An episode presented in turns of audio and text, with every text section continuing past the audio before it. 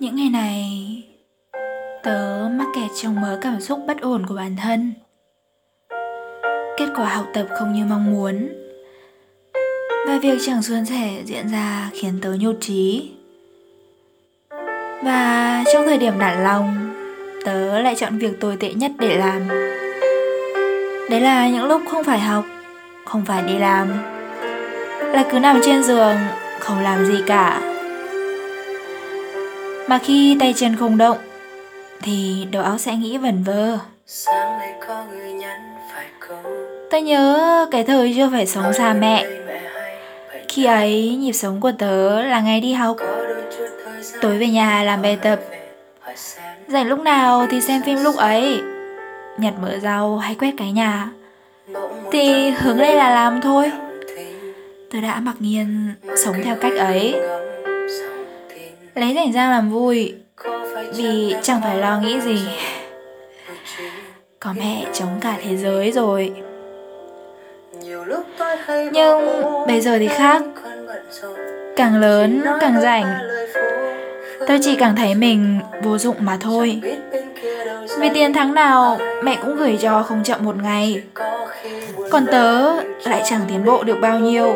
Thậm chí còn tệ hơn.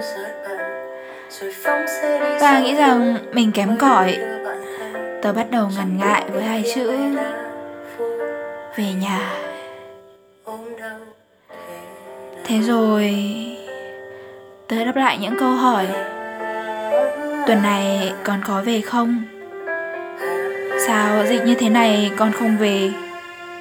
Của mẹ bằng vài từ gọn lỏn Dạ con không? Dạ Con bận ạ. Rồi, cúp máy vội vàng. Chỉ sợ Không nén được những tiếng nức nở. Lại làm mẹ lo lắng. Mọi chuyện tưởng chừng như cứ tệ như vậy Cho đến hôm qua. Lần đầu tiên tớ nhận được tin nhắn từ mẹ, Vỏn vẹn 8 chữ. Đâu rồi có đó? Về nhà đi con.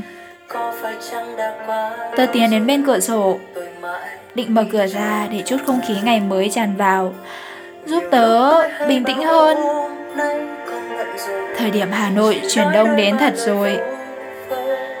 Không báo trước gì cả.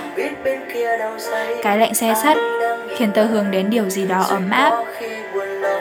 Vừa lấy chiếc điện thoại. Ẩn gọi cho một người mà chưa từng Đợi đến hồi chuông thứ hai đã nhấc máy. Và thủ thỉ Mẹ ơi, Mai con về.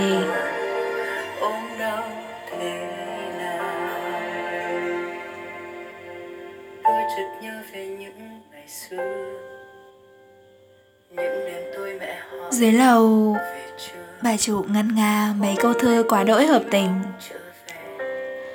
Thị Thành lạnh lắm phải không? Về nhà với mẹ mùa đông con à.